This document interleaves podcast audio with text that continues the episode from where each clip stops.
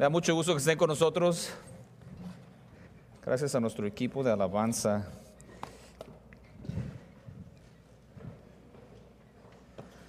En esta mañana me imagino que llegaron y sorprendieron un poquito. No sé si estaban esperando ya tanta decoración navideña, pero decidimos, optamos por de una vez.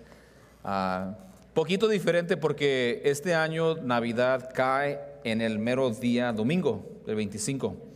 Entonces um, dijimos, de una vez hay que prepararnos para empezar a, a pensar en Navidad.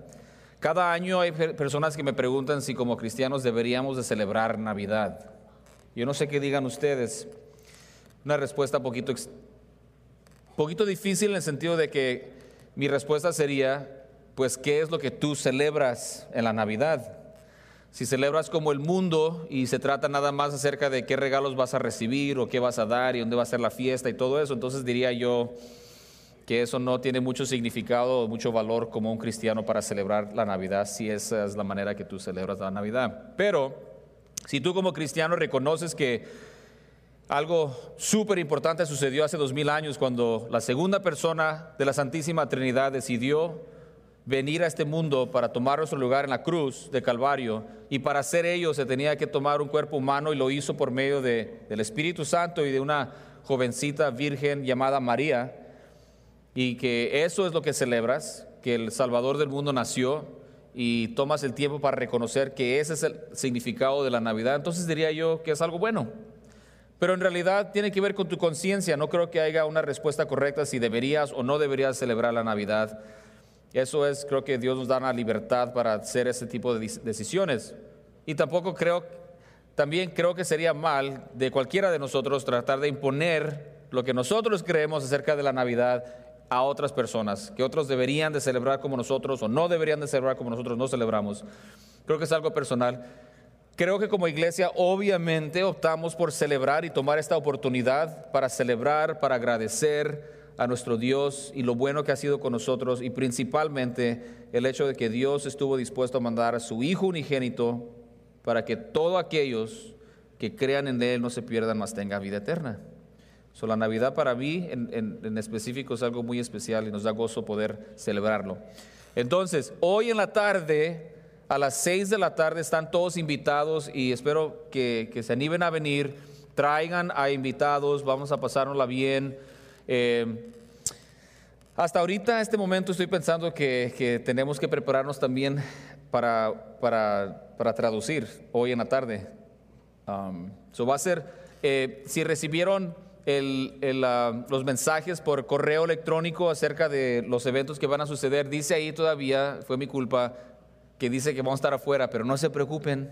Yo sé que les gusta lo calientito aquí en el calentón, entonces mejor vamos a estar aquí adentro hoy en la tarde, a las seis. Okay? So va a estar muy similar a como está ahorita, pero en la tarde también vamos a tener más música, vamos a, a tener lecturas bíblicas acerca del nacimiento, vamos a tener una presentación para niños también, se inviten a niños. Ah, vamos a tener cosas para que los niños se entretengan también, aparte del mensaje para ellos.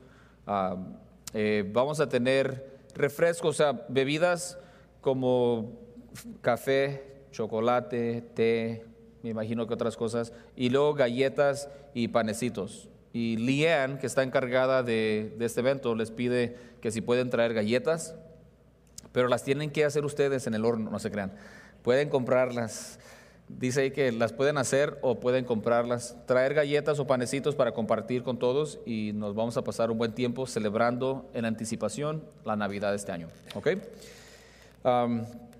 También deberían de saber que el domingo que viene, primero Dios, estamos aquí, vamos a celebrar también, vamos a tener un servicio navideño el domingo en la mañana, pero lo vamos a hacer combinado los dos grupos español e inglés y va a ser a las 11. Eso es diferente, nunca hemos tenido a las 11. vamos a tenerlo a las 11, un servicio, yo creo una hora y media, para las 12 y media terminamos, pero ese es, el plan, ¿ok? El domingo que viene. El domingo después de eso, también va a ser un servicio combinado, va a ser el primer día del nuevo año y queremos tenerlo, comenzar con un servicio combinado también a las 11. ¿ok? Ah, el 31, si no tienen planes o si quieren pasársela aquí, va a haber también un grupo de de aquí de la iglesia que se va a juntar el 31 para recibir el año. Va a empezar a las 9, o me imagino que sí planean estar aquí hasta la medianoche. Ah, lo hemos hecho antes y creo que hubo muy buena asistencia y nos la pasamos muy bien. Así es que el 31, comenzando a las 9, y creo que para eso sí quieren que traigan un platillo para compartir. ¿Ok? Va a haber, si no me equivoco, sí, no, no, sí me acuerdo bien, que va a haber un concurso de quién trae el suéter más feo. Esa es una tradición así media americana que tal vez para nosotros no. Nosotros usamos suéteres feos de todos modos, ah, pero a lo mejor si traes un suéter bien feo, ganas la competencia sin querer queriendo, no sé. Ah, no veo ningún suéter feo ahorita, más estoy diciendo que por ahí a lo mejor tenemos uno en el closet.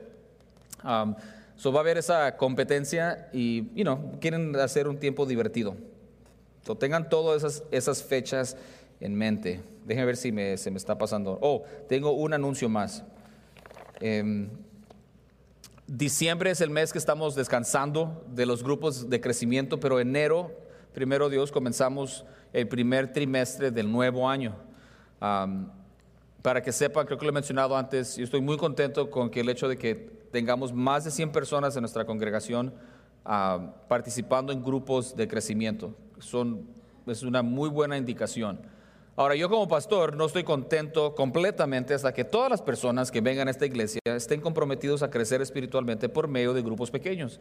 Si nunca has sido parte de un grupo pequeño, te animamos a que lo consideres. Eh, en español, por primera vez vamos a tener un segundo grupo de crecimiento en español. Este va a ser los miércoles a las 8, pero va a ser por medio de, del internet. ¿Ok? Y el hermano Araiza, José Araiza, y, el hermano Hedver López de Arizona, que por muchos años lo hemos conocido, más de 20 años, eh, ellos van a dirigir esa clase. El hermano Hedver se va a encargar de mucho de la enseñanza, van a estudiar la vida, las obras, muerte y resurrección de nuestro Señor Jesucristo, es que creo que va a ser un muy buen grupo en español en el internet. donde quiera que estén, se pueden conectar a su teléfono, les podemos ayudar si no saben cómo hacer eso. Y también en español tenemos el, grupo eh, los domingos que comienza a las 12, de 12 a 1 con el hermano Orozco también. Okay? So, el grupo de español oficialmente tiene dos opciones para el grupo de, de crecimiento. Si tienen alguna pregunta, pueden hablar conmigo, pueden hablar con José o con Manny. Vamos a confundirlos, ¿verdad? Con Manny, con Manuel. Eso es todo. Cualquier pregunta, hablen conmigo, por favor. En esta mañana, si entraron y, gustan participar en la comunión, la Santa Cena, y no recibieron, no agarraron uno de estos, levanten la mano y vamos a pasar para otorgarles uno. Y luego voy a mirar en Gálatas 4.4. Gálatas 4:4. Y les digo también de una vez que el grupo de hombres se junta los viernes a las 7 y estamos estudiando la carta de Pablo a Gálatas. Pero aquí Gálatas 4:4 dice algo muy interesante que también tiene que ver con la Navidad. Mire lo que Pablo dice. Gálatas 4:4 dice, pero cuando vino el cumplimiento del tiempo, Dios envió a su Hijo, nacido de mujer y nacido bajo la ley, versículo 5, para que redimiese a los que estaban bajo la ley, a fin de que los recibiésemos, de que recibiésemos la adopción de hijos. Son esos dos versículos habla primero acerca de, hay personas que también seguido me preguntan, oye, la Navidad de veras es cuando nació el Señor Jesucristo? Y la respuesta es muy probablemente no, casi ciertamente que no no, fue, no nació el 25 de diciembre. Es una fecha que, se adoptó y nosotros optamos por tomar ventaja de esa fecha que mucha parte del mundo ya celebra el nacimiento de nuestro Señor Jesucristo y optar por ah, celebrarlo y proclamar también hasta este evento tan importante. Pero cuando nació el Señor Jesucristo, en realidad nadie sabe exactamente, pero lo que sí sabemos es lo que dice aquí, que cuando vino el cumplimiento del tiempo, o sea, cuando Dios determinó que era el momento exacto y perfecto para mandar a su Hijo, ese fue el tiempo cuando nuestro Señor Jesucristo nació. En realidad la fecha, el mes, el día, la hora no importa. Lo importante es de que Dios en su amor mandó a su Hijo por nosotros. ¿Y para qué lo mandó? Nacido de mujer, o sea, de María cuando era virgen, nacido de, bajo la ley, para que redimiese o comprase a sí mismo de nuevo, para que redimiese a los que estaban bajo la ley, eso es usted y yo, a fin de que recibiésemos la adopción de hijos. Y déjeme hacer este comentario. Un cristiano, hermanos, es un hijo de Dios. Hemos sido, hemos nacido de Dios por medio del Espíritu Santo y la palabra, y también hemos sido adoptados como hijos por Dios. Saben que aún aquí en los Estados Unidos, no sé si en todo el mundo, cuando una persona adopta a, una, otra, a un niño, a otro joven, es irrevocable. Una persona no puede adoptar a alguien y ya cuando el, juez y todos los papeleos está terminado, esa persona nunca puede divorciarse de ese niño. Es imposible, es irrevocable. Hermanos, si eso es aquí en nosotros como seres humanos, tenemos que entender que cuando nacimos de Dios o somos adoptados por Dios, eso también es irrevocable, irrevocable. O sea, no se puede cambiar, no puedo decir, oh, ahora eres mi hijo y te portaste mal, ya no eres mi hijo. Y si te portas bien, ok, otra vez vas a ser mi hijo. Y si te portas mal, otra vez ya no. Y suena ridículo, tal vez para nosotros, pero tienen que darse cuenta que la mayoría de gente que se llama cristiana creen eso. O sea que puede uno perder su salvación. Ahora, tú no tienes que creer lo que yo creo. Tu responsabilidad es estudiar para que puedas entender lo que Dios enseña en su palabra. Pero me pongo a tu disposición si algún día quieres platicar acerca de cualquier doctrina, de cualquier enseñanza, platiquemos y miremos qué es lo que Dios dice. No se trata de yo estoy bien, tú estás mal. Se trata de qué es lo que Dios dice y por qué creemos que eso es lo que Dios dice, usando la palabra de Dios. ¿Ok? Entonces, el Señor Jesucristo nació exactamente cuando Dios lo determinó y nació para venir y redimirnos porque estamos bajo el poder de la ley, o sea que la ley nos condena y el Señor Jesucristo nos salva, nos compra. ¿Cómo? Eso es lo que celebramos. Ofreciendo su cuerpo, si quita el primer plástico y toma el pan sin levadura, representa el cuerpo de nuestro Señor Jesucristo que fue clavado a la cruz. Él nos compra pagando el precio de nuestro pecado. Y lo hizo al ser colgado en la cruz. Vamos a tomar este pan juntos.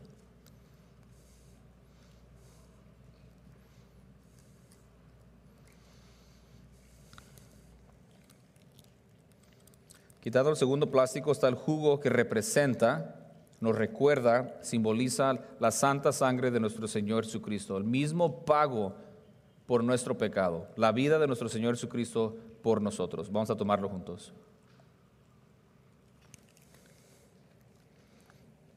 Oremos. Padre Santo, gracias le damos en esta mañana que nos permite pasar ese tiempo juntos, en comunión, celebrando su santa cena, recordando su amor hacia nosotros y su disposición de estar dispuesto a, entregar a su propio Hijo por nosotros. No nos lo merecemos, nunca lo vamos a merecer y por ello le damos eternamente gracias. Le doy gracias por todas las personas que están aquí. Pedimos, Padre, que por medio de su Espíritu Santo y su palabra sea usted el que nos enseñe, el que nos guíe, redarguya, nos transforme a ser más como su Hijo para su gloria. Se lo pedimos en el precioso nombre de Cristo Jesús, nuestro bendito Salvador. Amén. Muy bien, hermanos. En esta mañana vamos a suspender, eh, creo que esta semana y la próxima y posiblemente en la próxima vamos a suspender los, los mensajes en Lucas y comenzando el año vamos a, a, regresar a Lucas. Estamos comprometidos a terminar todo el Evangelio según San Lucas. En esta mañana lo que quiero hacer es ah, traer un mensaje, diría yo, como en preparación para Navidad. El mensaje de esta mañana está basado en Mateo capítulo 2, creo que una porción muy bien conocida por la mayoría de nosotros. El título es Los sabios le buscan. Los sabios le buscan. Vamos a mirar esa historia acerca de los ah, hombres que mi Biblia dice mago, hombres sabios que vienen del, del, oriente a buscar al, al recientemente nacido Mesías de Israel, el Salvador del mundo. Y la aplicación para nosotros va a ser que así como esas personas eran sabias en venir a buscar a Dios, aún ahorita los sabios le buscan aún. Y la aplicación práctica es si nosotros estamos buscándolo y cómo le estamos buscando. El punto principal antes de que lea la porción es que glorificamos a Dios buscándole a Él sobre todo lo demás. Dios es glorificado cuando lo hacemos a Él la prioridad de nuestras vidas. Y yo sé que es un tema que, que seguido tratamos porque creo que es importante. Eso es ser un discípulo del Señor, un seguidor del Señor Jesucristo, alguien que le trata de imitar, que le busca para conocerle, para obedecerle y amarle. Entonces, los sabios le buscan, déjeme leer Mateo capítulo 2, vamos a leer versículo del 1 al 12. Mateo 2, 1 al 12. Dice así. Cuando Jesús nació en Belén de Judea, en días del rey Herodes, vinieron del oriente a Jerusalén unos magos diciendo, ¿dónde está el rey de los judíos que ha nacido? Porque su estrella hemos visto en el oriente y venimos a adorarle. Oyendo esto, el rey Herodes se turbó y toda Jerusalén con él. Y convocados todos los principales sacerdotes y los escribas del pueblo, le preguntó, ¿dónde había de nacer el Cristo? Ellos le dijeron, en Belén de Judea, porque así está escrito por el profeta.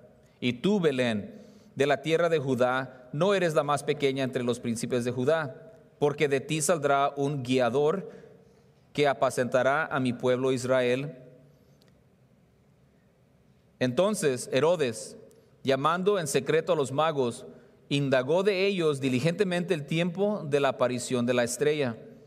Y enviándolos a Belén les dijo, id allá y averiguad con diligencia acerca del niño, y cuando le halléis, hacedmelo saber para que yo también vaya a adorarle. Ellos, habiendo oído al rey, se fueron, y he aquí la estrella que habían visto en el oriente iba delante de ellos, hasta que llegando se detuvo sobre donde estaba el niño. Y al ver la estrella se regocijaron con muy grande gozo. Y al entrar en la casa vieron al niño con su madre María, y postrándose lo adoraron, y abriendo sus tesoros le ofrecieron presentes, oro, incienso y mirra. Pero siendo avisados por revelación en sueño que no volviesen a Herodes, regresaron a su tierra por otro camino. Esa es la historia de los reyes magos como los conocemos. En realidad no eran magos en el sentido de que eran así como hacían magia, sino que esos eran hombres muy importantes, muy interesantes del Oriente. y para nosotros eran, eran hombres sabios y creo que para la aplicación nuestra, lo que los hacían sabios a ellos, aparte de que eran expertos en, las, en el, las estrellas y tipo, ese tipo de cosas, historia y profecía, lo que los hacen, lo que hace a esos hombres sabios es que buscaban al Redentor. Y como en forma de, introducción, si nos ponemos a pensar, estos hombres no eran, ahora, yo sé que aún nuestro, nuestra natividad aquí eh, no está muy este, posiblemente correcto, en el sentido de que no eran tres personas, no nos dice que eran tres, muchas veces asumimos que eran tres por los tres regalos, pero un grupo que vino del oriente con tesoros para regalar al Mesías no hubiera viajado nada más tres personas, era un grupo sin lugar a duda grande que, que hizo gran sacrificio para venir de donde vinieron a Jerusalén para buscar al Mesías. Y lo digo porque el sacrificio era ah, largo el viaje, era peligroso el viaje, traían tesoros, o sea, si alguien trae tesoro y alguien se da cuenta que traen dinero, cuando llegaron al McDonald's se dieron cuenta, ay, ¿te fijaste cuánto billete traía? Estoy bromeando con eso, pero se hubieran dado cuenta la gente alrededor, ah, posibles personas que los que, hubieran querido robar se hubieran dado cuenta que ese era un grupo especial que probablemente traía dinero o algún tipo de tesoro. O sea, se estaban arriesgando mucho a, viajar para venir en búsqueda del Mesías. Y no eran, ellos no eran judíos. O sea, muy interesante, hay mucho que podríamos decir de ellos, pero lo vamos a limitar en eso. Porque lo que queremos hacer es hacer una aplicación para nosotros y preguntarnos, ahorita que ya estamos celebrando Navidad, si optan por celebrarlo, ¿Qué es lo que vamos a hacer con este tiempo especial? Y hay muchas cosas que podemos hacer, como invitar gente al servicio de la tarde, invitar a gente al servicio navideño el domingo que viene. O sea, queremos proclamar, también no queremos decir, yo voy a celebrar, pero en, privacidad.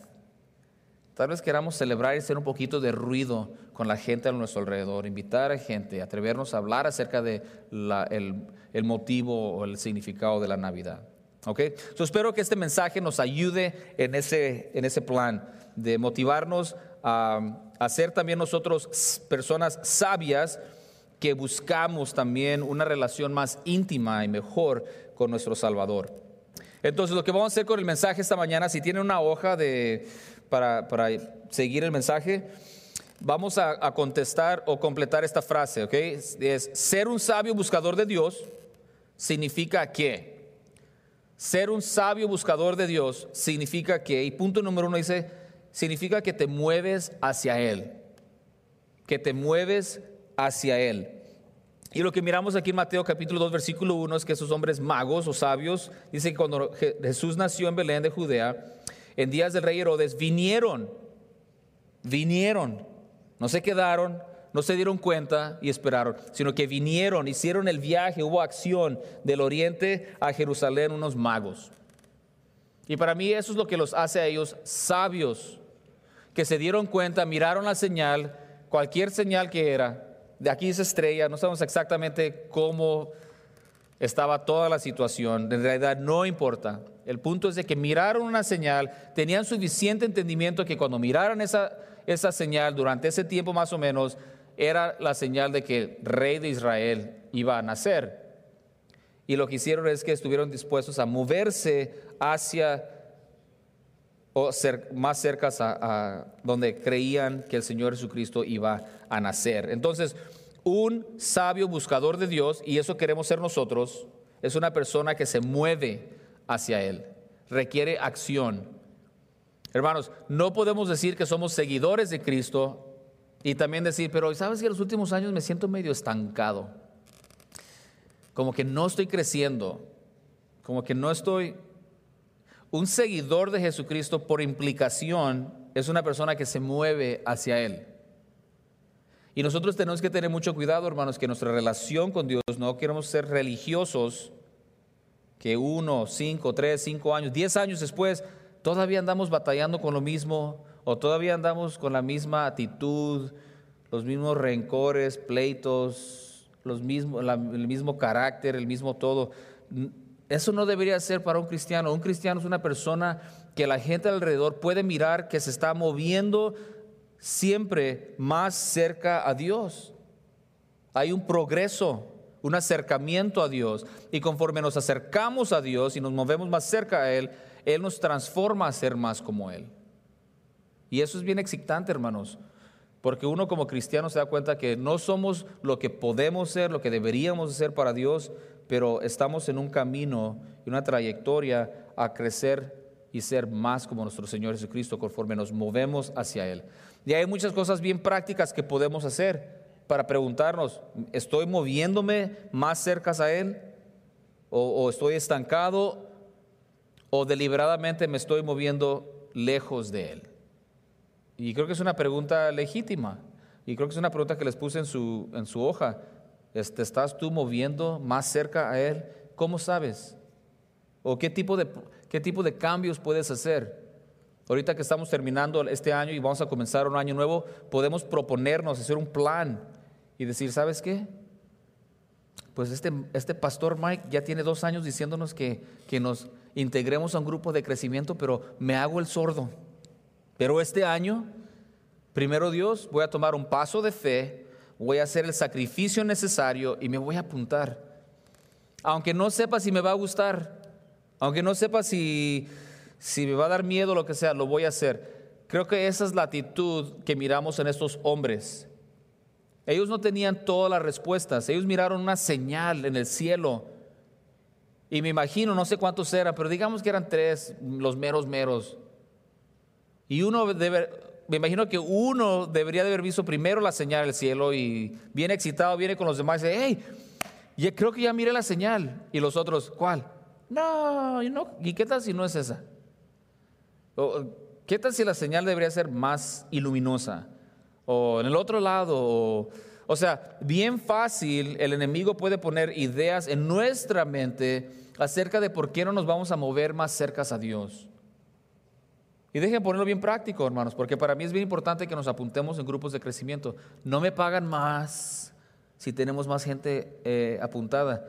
Mi deseo sincero es de que todos estemos en un plan comprometidos en crecer en comunidad, en grupos pequeños. Ahora, si no estás apuntado en un grupo pequeño y piensas, ¿sabes qué debería? ¿Sabes qué? Me voy a apuntar. Y luego dices, ah, pero pero yo no sé cómo apuntarme, mejor no. Uf, no llegaste muy lejos. O luego después miras y dices, bueno, pero es el domingo en la tarde o el miércoles en la... Y yo no sé muy bien la computadora. otra vez, otra excusa. Y luego, pero ¿qué tal si, uh, a las 8 es la novela, ¿no? ¿Es tiempo de la novela a las 8? Y no, no. O sea, estoy diciendo que si no tenemos cuidado, hermanos, el enemigo bien fácil te puede animar a que no hagas lo correcto. Y hermano, yo me doy cuenta que decisiones pequeñas, que parecen pequeñas, pequeñas decisiones que hacemos tienen consecuencias grandes después de un largo tiempo. Porque si decimos, no, no me voy a apuntar, otra vez empezamos el año, para el otro año, ah, hermano, ¿quién, ¿quién dijo que tienes otro año? ¿Quién dijo que tienes otro trimestre para darte el lujo de decir, este trimestre no? Este trimestre me lo voy a llevar calmado y a lo mejor para el otro. te tengo que decir, le estás haciendo caso al enemigo, no le estás haciendo caso a Dios. Hay que proponernos, hay que hacer un plan, hay que ser intencionales a decir, mire, lo seguro es que si, si sigues haciendo lo mismo que siempre has hecho, vas a continuar estando y siendo la misma persona que has sido y eres. Ahora, si tú dices, correcto, quiero yo seguir siendo exactamente la persona que soy. Oh, bueno, pues sí, ni modo. Hay un término que se llama narcisista. No sé si, si está bien en inglés, pero eso es lo que un narcisista dice. Es una persona que piensa que ya llegó a un nivel súper suave, que ya no necesita crecer. Pero déjeme decirte, un cristiano verdadero es una persona que se da cuenta que nunca, mientras que estemos en este cuerpo, nunca vamos a llegar a un nivel donde ya deberíamos de sentirnos que ya me la puedo llevar calmada porque ya alcancé. Ya sé más que el pastor Mike. Y yo sirvo más que Manuel. Y luego yo participo en más grupos que cualquier otra persona. Y luego ya leí la Biblia como diez veces. ¿Qué más quieres? Yo sé que nadie piensa así, espero que nadie piense así. Pero si no tenemos cuidado, no lo decimos, pero así actuamos. Estoy diciendo, un ser sabio, buscador de Dios, significa, o ser un, ser, ser un sabio buscador de Dios significa que nos movemos hacia Él.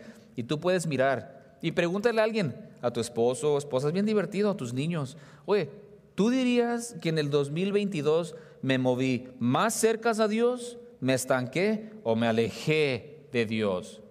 Uy, te apuesto que tu esposo, tu esposa, tus hijos te dan la respuesta así. Tú vas a decir, bueno, pues hice esto, me acerqué un poquito. Hice aquello, me alejé un poquito. Eh, es inclusive, ¿cómo se dice? Ah, no, está, no lo puedo decir de seguro, no estoy seguro. Pregúntale a tu esposa, y ella te dice, así, si te acercaste o te alejaste de Dios, tus hijos te pueden decir, anímate. No hay que ser sabios en nuestra propia mente. Muy bien, ser sabio buscador de Dios significa que nos, nos movemos hacia Él, nos estamos moviendo hacia Él. Santiago 4.8 dice, acercaos a Dios y Él se acercará a vosotros. Qué interesante. Pecadores, limpiad las manos y vosotros los de doble ánimo, purificad vuestros corazones. Si conocen Santiago, el contexto de ese versículo, está hablándole Santiago a personas que profesan ser cristianos, pero no muestran evidencias y probablemente no son cristianos y le está llamando la atención. Pero el principio aquí es válido. Hermanos, Dios no se mueve. Dios es estable. Dios siempre es. Pero en tu vida, si eres sincero como cristiano en tu caminar, van a haber tiempos donde te sientes como lejos de Dios. Y nosotros, porque somos, nos gusta ser ridículos, decimos, Dios, ¿dónde te fuiste? ¿Por qué me has abandonado? ¿Por qué, por qué te...? Y la, la realidad, y puede ser de que Dios aleja su presencia de ti, pero lo que estoy queriendo decir es que normalmente Dios está ahí. No es que Dios salió corriendo, es que nosotros optamos por alejarnos a Dios y en vez de movernos hacia Él, optamos muy intencionalmente de alejarnos de Él. Dice, acércate a Dios y Él se acercará a ti. No hay que encontrarnos en una situación donde nos actuamos como la víctima diciendo, pues Dios ya me dejó, yo aquí estoy tratando y tratando y Dios no me hace caso. Dios no funciona así, hermanos. Si, venimos a Él con un corazón contrito, él nos acepta. Si estamos dispuestos a arrepentirnos de cualquier pecado que nos está estorbando y confesarlo, Él está dispuesto a perdonarnos y, recibirnos. Isaías 55.1, hablando acerca de nos tenemos que mover hacia Él. Mire, mire Isaías, a todos los sedientos, venid a las aguas. La invitación es, ven, muévete hacia mí. Dice, y los que no tienen dinero, Va a decir, ah, ese soy yo. Los que no tienen dinero, venid y comprad y comed. Venid, comprad sin dinero y sin precio vino y leche. Ay, miré unas personas que se levantaron cuando dieron vino. ¿Vino? Vino y leche.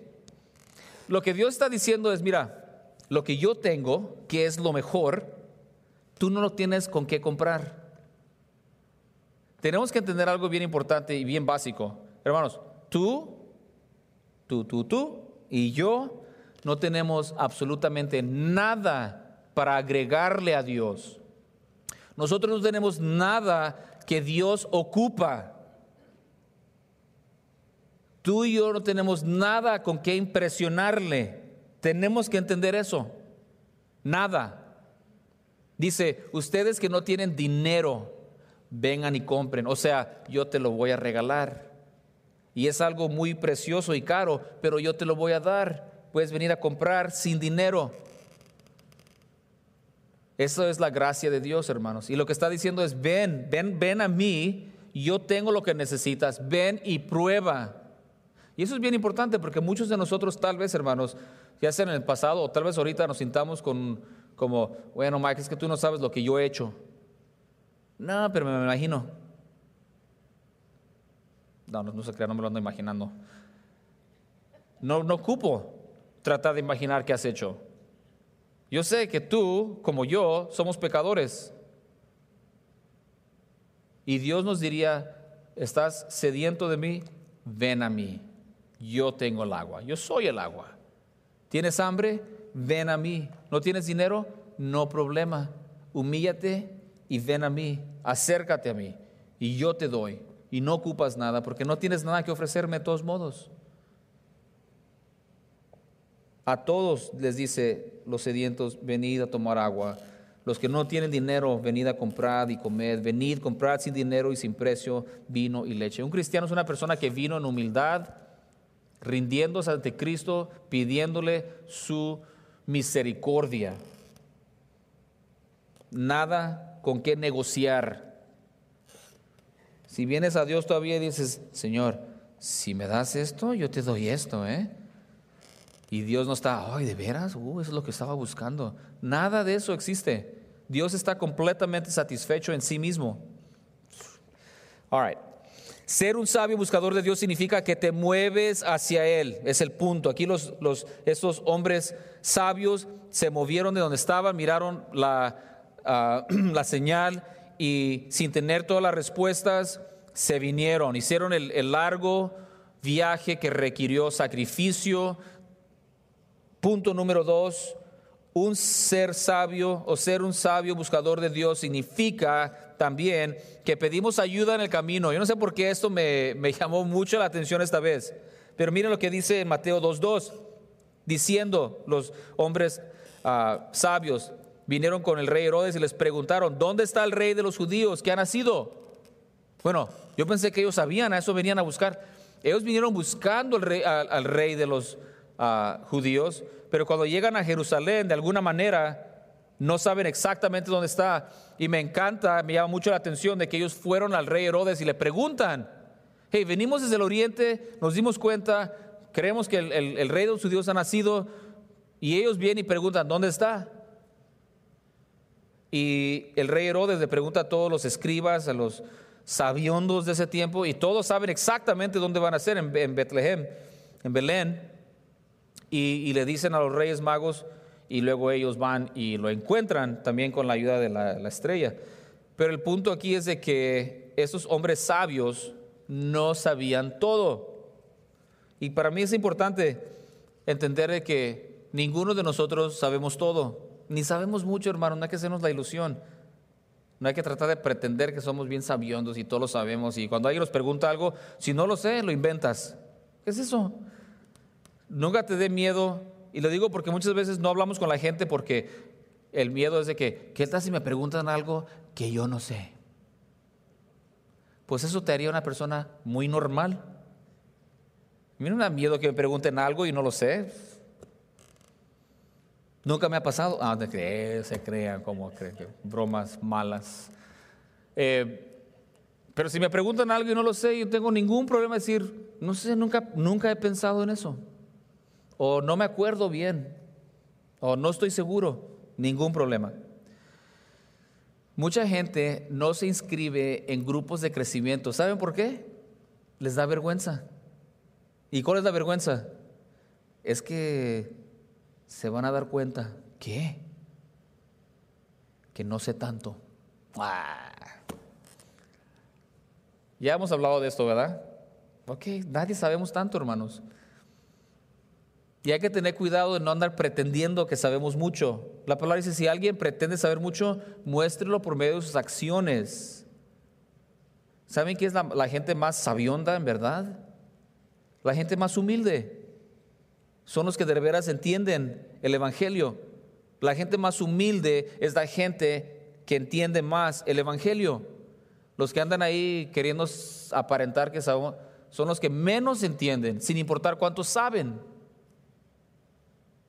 Muy interesante. Ok. un, ser un sabio buscador de Dios significa que, que pides ayuda en tu camino. Y todos tenemos que entender que nuestro caminar con Cristo requiere preguntar, recibir ayuda de otros en nuestro caminar con Cristo, no tratar de hacerlo todos solos. Estos hombres sabios preguntaron, miren lo que dice Proverbios 12, 15. Proverbios 12:15 dice, el camino del necio es derecho en su opinión, mas el que obedece el consejo es sabio. Y, hay muchos versículos en la Biblia que habla acerca de eso, del peligro de que nosotros no escuchemos a otros consejos y creamos que todo lo que nosotros hacemos, todo lo que nosotros decimos, todo lo que nosotros creemos es lo correcto. Y yo sé más que tú y tú no tienes nada que enseñarme. Si ese somos nosotros, somos necios. Una persona sabia es una persona que sabe que no sabe todo y está dispuesto a buscar ayuda y recibir ayuda. Muy interesante. Yo sé que parece mi mensaje como un comercial grandote acerca de los grupos de crecimiento, pero es exactamente lo que un grupo de crecimiento es, hermanos. Estamos diciendo, no lo sé todo, yo necesito ayuda y me estoy poniendo aquí, me estoy exponiendo con mis debilidades para que me ayuden. Y si yo puedo ser de ayuda para otros, qué bueno, pero yo estoy aquí para que me ayuden. El líder, la palabra de Dios en comunión.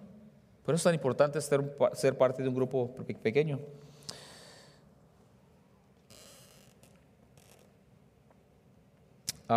Isaías 41:10. Nos diría Dios, no temas porque yo estoy contigo, no desmayes porque yo soy tu Dios que te esfuerzo. Siempre te ayudaré, siempre te sustentaré con la diestra de mi justicia. Okay, quise usar este versículo para hablar acerca de no podemos, hermanos, tratar de pretender de que no ocupamos ayuda, de que nunca somos débiles, de que nunca ah, fallamos. Nada de eso, tratar de pretender eso es innecesario. Y cuando regresemos a Lucas capítulo 12 vamos a hablar acerca de la hipocresía. Les quise dar un break en estos días festivos para no hablar de la hipocresía, pero entrando el año, Dios nos va a dar unas lecciones bien interesantes. No tenemos que pretender, aceptemos que somos débiles, que nos ocupamos, que todos tenemos preguntas, nadie sabemos todo, pero Dios nos ha dado una comunidad para ayudarnos. Muy importante. Por último, ser un sabio buscador de Dios significa que nos movemos hacia Él, pedimos ayuda a nuestro camino y punto número tres, que comprendemos el valor de Dios. Una persona que comprende el valor de Dios es una persona que le va a buscar. Una persona que no busca a Dios es una persona que no entiende el valor de Dios. Y es más, todos valoramos a Dios. A unos los valoramos mucho, unos más o menos y unos lo valoramos muy poco. Y tenemos la tendencia de hacer las cosas al revés. A veces queremos decir, yo amo a Dios con todo. Y alguien diría, ¿y cómo sabes? Bueno, pues en mi corazoncito yo lo amo mucho. Sí, pero ¿cómo sabes? Bueno, es una emoción muy grande que tengo. Pero ¿a qué te motiva hacer esa emoción? Ese gran valor que le tienes a Dios. Es la manera al revés. Si, em, si en realidad queremos saber cuánto valoramos a Dios, empecemos con la evidencia. ¿Por qué vas a la iglesia los domingos? ¿Te hubieras quedado a mirar el juego? Ah, a ustedes les tocó mirar el juego y luego venir a la iglesia. Mm. Yo aquí lo estaba mirando, tratando de predicar y, no sé qué. Broma, no sé qué. Eh, hay muchas otras cosas que pudiéramos estar haciendo, pero ¿por qué? Espero que estén aquí no por ser religiosos, hermanos, porque quieren acercarse a Dios, porque lo valoran. Queremos seguir a Dios porque es importante, es lo máximo que nos puede suceder en nuestras vidas, lo tenemos que valorar. So, Mateo 2, versículo 2 al final dice, porque su estrella hemos visto en el oriente, dicen estos hombres sabios, y venimos Hicimos el sacrificio de venir, ¿para qué? Para adorarle. Y después miramos que cuando lo encuentran, se postran ante Él, se hincan, lo adoran y luego le traen regalos, oro y, regalos dignos de un rey, ah, regalos costosos. Ellos están diciendo, el Mesías, el rey de Israel, para nosotros es de tan gran valor que estamos dispuestos a hacer este viaje peligroso, traer nuestros tesoros hacia Él, humillarnos ante Él, arriesgar salud y muchas otras cosas. Si nosotros lo hubiéramos conocido a los, esos hombres ah, sabios, si los hubiéramos encontrado antes de entrar a la casa donde estaba el Señor Jesucristo y nos hubieran explicado de dónde vienen y qué traen para darle, nosotros todos hubiéramos concluido, estos hombres de veras creen que este niño es de gran valor. Y hermanos, nuestro testimonio debería ser igual. La gente a nuestro alrededor debería de concluir, basado en nuestras palabras, carácter y acciones, que nuestro Dios es de gran valor para nosotros. Y, no es difícil. Simplemente tienes que analizar tu vida y decir, ¿qué haces con tu dinero? ¿Qué haces con tu tiempo? ¿Qué haces con tus, con tus dones? ¿Qué haces con tu energía? ¿Qué haces con todo lo que tienes? Y si no puedes concluir basado en esos hechos que Dios es importante para ti, entonces tenemos que hacer unos cambios drásticos tal vez para este nuevo año. Mateo 13, 45, 46 dice, también el reino de Dios o de los cielos es semejante a un, a un mercader que busca buenas perlas, un negociante que busca buenas perlas, dice, y habiendo hallado una perla preciosa, fue y vendió todo lo que tenía y la compró. ¿Se puede imaginar un hombre negociante que es experto en perlas, dedica toda su vida en buscar perlas preciosas y encuentra una perla perfecta? Y él, siendo un experto, se da cuenta que esa perla tiene un gran valor tanto valor que dice que va y vende todo lo demás con fin de comprar esa una perla. Y está diciendo, el, el reino de los cielos es similar. Cuando una persona encuentra a Jesucristo, nos damos cuenta el valor que Él tiene y como reacción natural debería ser, Él hizo eso por mí, el rey de reyes, el creador del universo, murió en la cruz por mí. Y deberíamos estar dispuestos a decir, todo lo que tengo, te lo doy. Todo lo que tengo para mí ya no vale nada. Lo más importante eres tú. Así debería ser nuestras vidas, hermanos. Nuestra relación con Dios debería ser lo más importante para nosotros. Dispuestos a decir, todas mis relaciones, todos mis bienes, todo mi tiempo, toda mi energía, todos mis dones, los voy a invertir en ti porque tú eres de mayor valor que todo lo demás. Me imagino, y lo hago conmigo como ejemplo principal, yo nunca he vivido mi vida entregado el 100% a Dios. Yo ni siquiera sé qué significa eso. Doy gracias a Dios que en mi vida he, mirar, he podido mirar un progreso, pero yo no me atrevería a decir que estoy 100% entregado a Dios. Siempre hay reservación, siempre tenemos límite de lo que estamos dispuestos a hacer, a servir, a dar. Y está bien, yo creo que Dios no nos culpa por ello, pero sí lo podemos usar para ver cómo andamos en nuestra relación con Dios. Y si no podemos decir, todo lo que tengo y todo lo que soy le pertenece a Él y se lo entrego, entonces nos falta mucho progreso acercarnos a Dios. Y está bien, pero para eso estamos aquí. La iglesia no es un lugar de personas perfectas que ya llegamos a un cierto nivel perfecto para venir y decirnos qué tan buenos somos.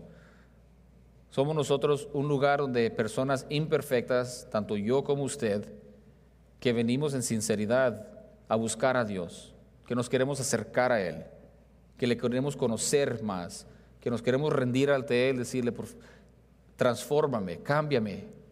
Quiero vivir una vida que te da gusto, que le dé gusto a usted, que, que le traiga honra y gloria a su nombre. Y creo que terminando un año y comenzando un año nuevo es una perfecta oportunidad de empezar a ser intencionales, decir qué cambios necesito hacer. Y no lo conviertas en algo muy espiritual. Para el 2023 voy a ser más espiritual. Ay, ¿qué quiere decir eso? No sé, pero, pero voy a ser más espiritual. Nah. En 2023 voy a leer mi Biblia, voy a pasar tiempo en oración, me voy a inscribir en un grupo de crecimiento. No voy a fallar los domingos si no tengo una muy buena razón. Y voy a estar dispuesto a servir en lo que sea, levantar sillas o levantar personas para... Hay tanto que hacer. O sea, hay que ser específicos e intencionales en cómo nos vamos a acercar a Dios, cómo es que le vamos a buscar, cómo vamos a pedir ayuda este año y cómo vamos a mostrar que Dios es de mayor valor para nosotros. ¿Ok? Ese es el plan, ese es mi deseo de poder traer un mensaje como esto, darnos tiempo para reflexionar, hacer los cambios necesarios, hacer un plan. Y, ocupas, ocupas a alguien que mire tu plan y diga, eh, ¿sabes qué, hermano? Me, me estoy proponiendo este año hacer esto, esto y esto y ocupo que me ayudes. Eso mostraría gran madurez de tu parte y humildad. Y es un buen lugar para comenzar. Vamos a orar. Padre Santo, eterno Dios, santificado sea su santo nombre. Le damos gracias por permitirnos pasar ese tiempo levantando nuestras voces en adoración hacia usted, recordando el sacrificio de nuestro Señor Jesucristo que hizo por nosotros y pasando este tiempo juntos en su palabra. Hay tanto que aprender, hay tanto que usted nos enseña por medio de su palabra viva y eficaz. Pero le damos gracias por este pequeño tiempo, estas lecciones, este mensaje. Pedimos que usted, por medio de su Espíritu Santo, nosotros transforme nuestras vidas, nos cambie desde adentro hacia afuera, a ser intencionales, acercarnos a usted, Padre. Queremos ser personas sabias en este mundo para su honra y gloria. Le pedimos que nos despida con su bendición. De nuevo, gracias por todas las personas que están aquí, las personas que nos acompañaron por, en línea. Le damos gracias, le pedimos esto en el nombre precioso y eterno de Cristo Jesús, nuestro bendito Salvador. Amén. Hermanos, estamos despedidos. Y ahora no nos toca quitar la silla, se va a quedar todo igual. Mm, es que pueden platicar bien suave por media hora.